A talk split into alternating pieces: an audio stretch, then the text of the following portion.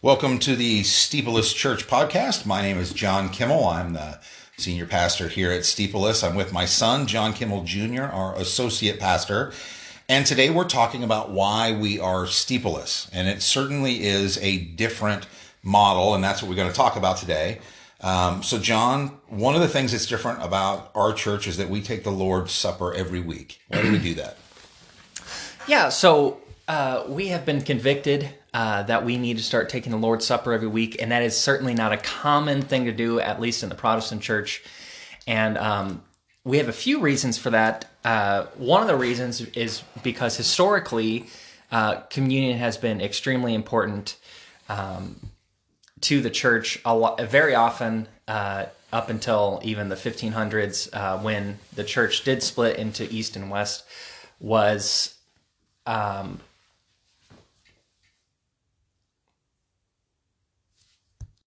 communion was practiced weekly in those churches before that, and uh, very often people met to take the Lord's Supper, and preaching wasn't one of the main reasons why they came to the church. It was actually to take the Lord's Supper. And from a biblical standpoint, is we see Jesus say that every time that you break bread, do so in remembrance of me. And so that means every time we eat, especially corporately, uh, we should break bread together. Um, and so we've been convicted that we meet once a week, and so we think that we should um, take part in the Lord's Supper. Also, if you read the Bible, I remember I grew up in a, a Baptist church and a Southern Baptist church, and I hadn't really heard much about communion. And then one day I read that there are people who have been sick and even died because they took communion incorrectly. And it's like wow that's uh, that's a scary passage. You know we should definitely pay attention. God takes communion very seriously and we've been convicted that we should take it seriously as well. And we think that one of the ways to do it is to take it more often because i think it shows um, the importance of what god wanted us to do. So if you have any more questions about that, just you can email us at any time. Um, so, Dad, why don't we want to buy a building? Why doesn't SteepleLess Church? Why isn't one of their goals to buy a building? Yeah, that's a that's a great question, and honestly, it's one that a lot of folks who check us out really struggle with. Why don't we have um, even not why don't we have a building, but we don't even have plans to buy a building, right? We never intend to save money up and rent or buy or build a corporate worship center. And the reason for that is, uh, well, the primary reason for that is, quite frankly, it's just extremely expensive.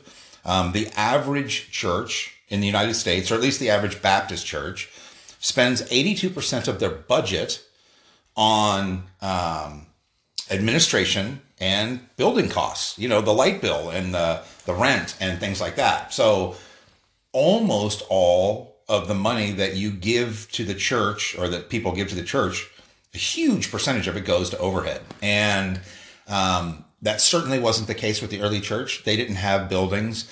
Uh, and some would make the argument, yeah, well, they, they couldn't have buildings because they would just get burned down. Uh, and that's true. But I, you know, they didn't for a long time, um, and and only in unique circumstances did they did they do stuff like that. So um, we want our money to go to certain places. We don't want the money that our members give to go to overhead, and so we've chosen to to use the model that we're using to try to emulate the church. Okay. so, um, John, one of the things that's kind of related to that is we don't just have one home group. We could just have a single home church, right? We don't if we don't have a building, our home group could be the only home group, but that's also not our model. We have multiple home groups. Why multiple home groups? Yeah, so um, in creating this church, it was originally just my father and my mother, um, and they took a long time to. They originally were in a what we would consider a normal church, and it was a, a large church, and they um, were feeling as if they needed to do something different.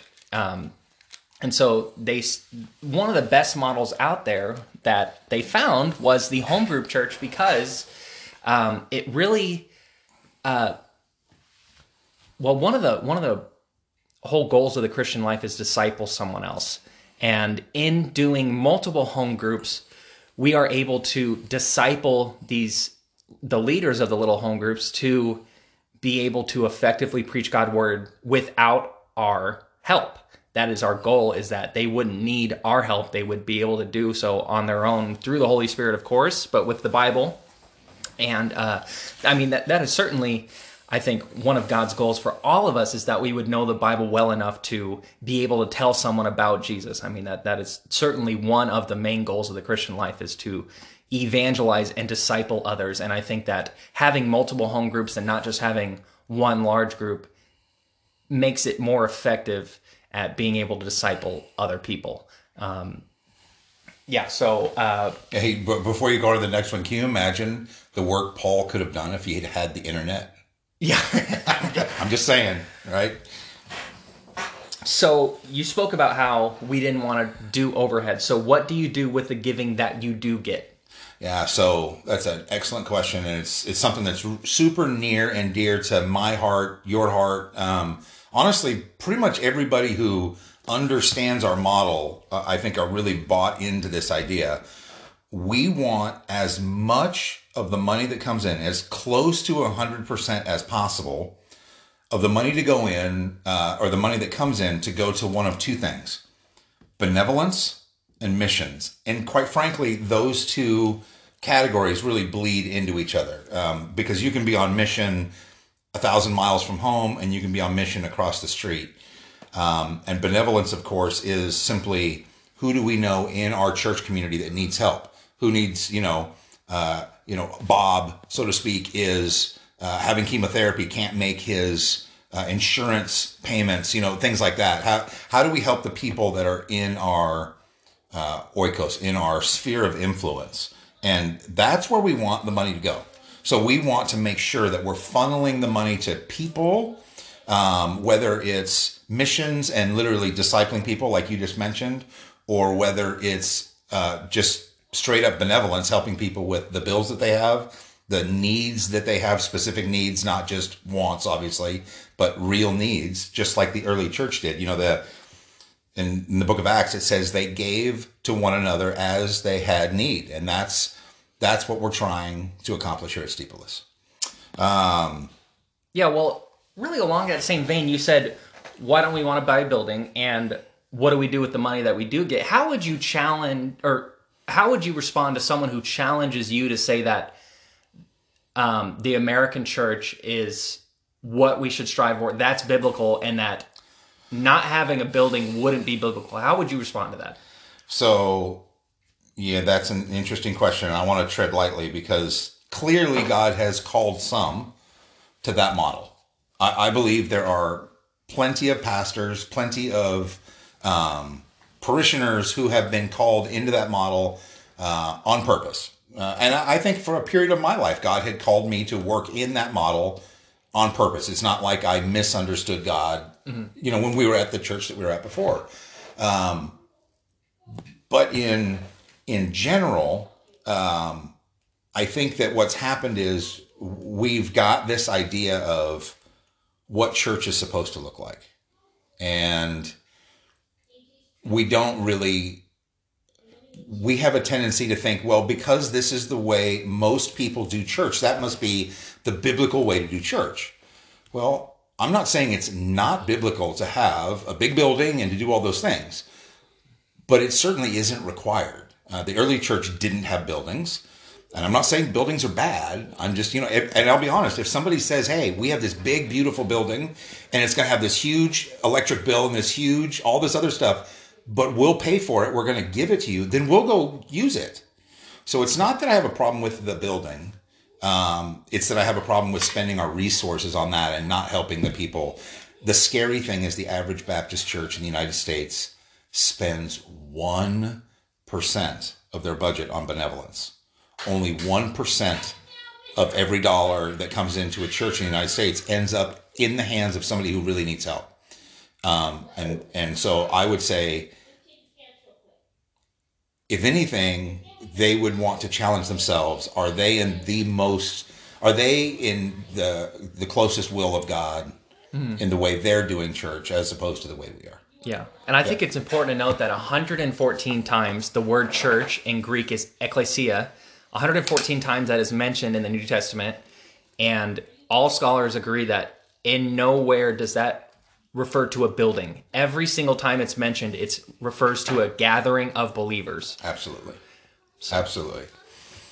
Um, all right. So we've got this this church. We've got uh, you know w- that's not in a building. It's a different model. We also expect our members to be engaged in their faith. Why? Why do we expect that? Yeah. So it is uh, very difficult for me to uh, really almost require it be- because I am fully, obviously, American.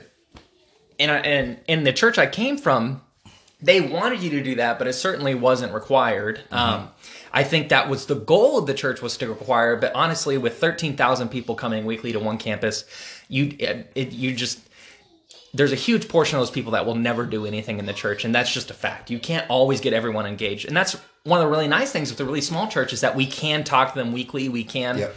and um, you know, be in their lives and actually talk to them outside of church, of course, and stuff through text messages and whatever. Um, and clearly, the early church was extremely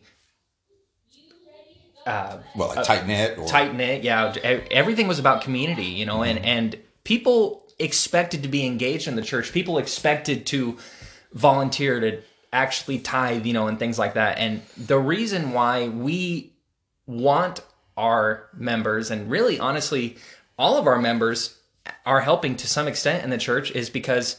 Uh, that is what you see in the Bible. I mean, every every Christian, you're supposed to be dedicated to God. It's it's and it's while I'm like, oh, I don't want to bother them and stuff because of my American culture, that's not what we see in the Bible. And so I've been trying to challenge myself even to really try to not allow the whole American culture of I don't want to bother anyone else to honestly, it's spiritual growth mm-hmm. many times is worked out through service, I think. Um, and I, I, at least in my life and many of the people that I've seen, is that service is absolutely one of the best ways. And certainly biblically it's one of the best ways to grow in your faith is by helping others. You know when you go to haiti you can't serve in haiti and then come home and be like oh this is totally normal. You know we should you know you you challenge yourself especially spiritually and say god how can i help other people more?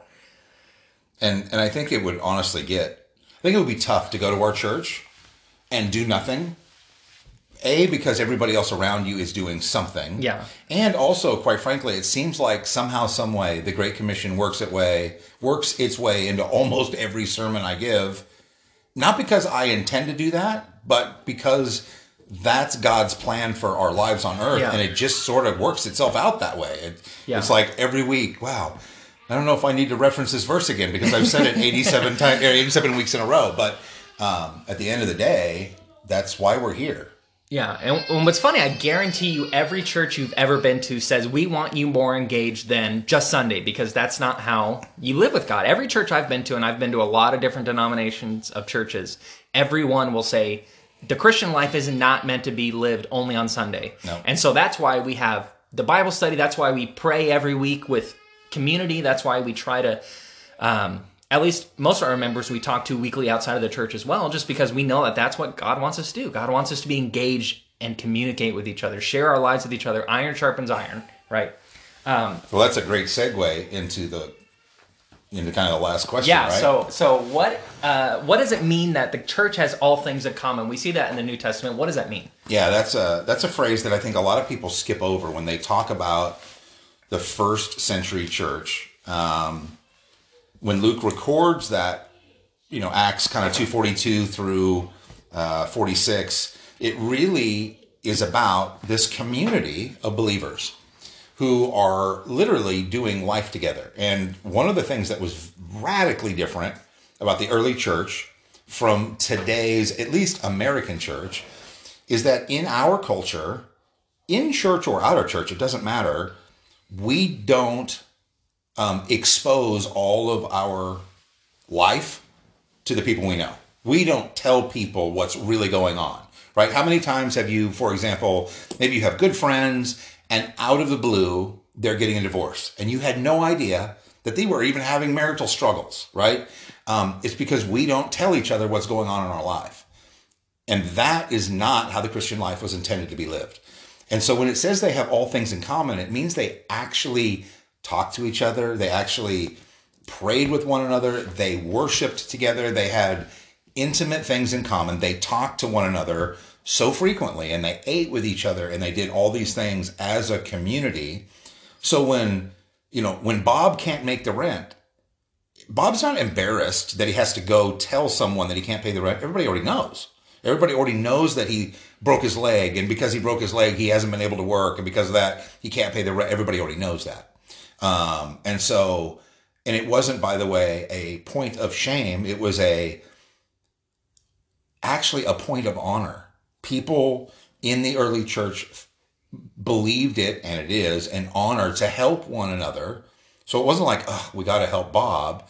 It was, isn't this awesome? We can sell that. You know, that piece of land that's just been sitting there that we've never used, we can sell that and help Bob. And so that's a, a radically different mindset from where we are today. And I'll be honest, that's probably going to be the hardest piece for mm-hmm. us to accomplish because changing someone's attitude about culture, yeah, that is a huge feat. So that's our goal is that one day we can say that the people at Steepleless Church have all things in common. That's what we're striving for. Yeah. And, and it's really funny that I was a history major and I really love other cultures. And we talk about how Eastern culture is very much community, tends to be a lot more. We even have, um, if you're in the United States, you have some close to uh, Mexico. Uh, any of the Latino culture is usually extremely tight knit. The families are very close to each other. Um, in the Western culture, so Europe, Australia, and the United States, Canada, we tend to be very individual. And I think that has hurt us a lot in certain ways, and it's helped us a lot in certain other ways, you know. Um, but it has hurt us. And I think one of the major ways is that we are unable to really speak to. I mean, how many, what percentage of people say they're lonely? I know that it's massive. It's like 75% of people at one point or another have said that they're extremely lonely um, in the United States. I've done research on it, and it's it's it's sad how many people search Google every day.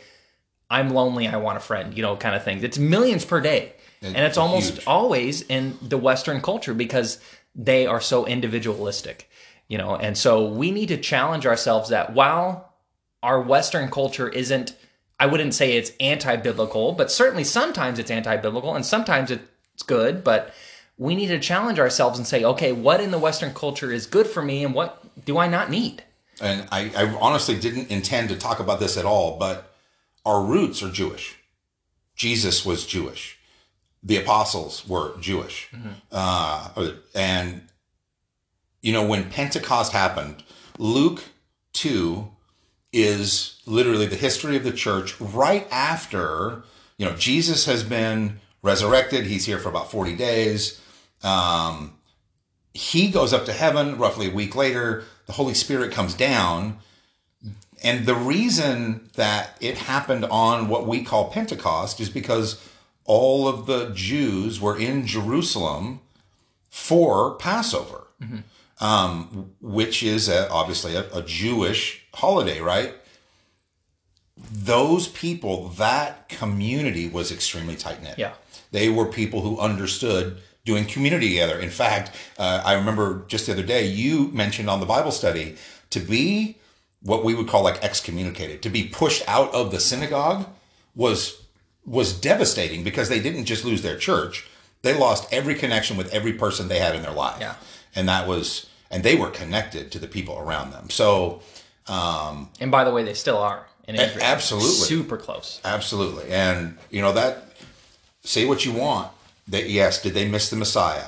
Absolutely. Um, and I love to share with my Jewish brothers how they missed the Messiah and try to point them to Jesus. But there's some things they still do right, and one yeah. of them is family and community. Mm-hmm. Absolutely. Yeah. Well, hey, thank you for taking the time to listen to this podcast. As always, if you have questions, prayer requests, anything we can do for you, any way we can help you, um, go to steeplelesschurch.com, contact us. We'd love to hear from you. We'd love to chat with you. And we'll see you on the next podcast.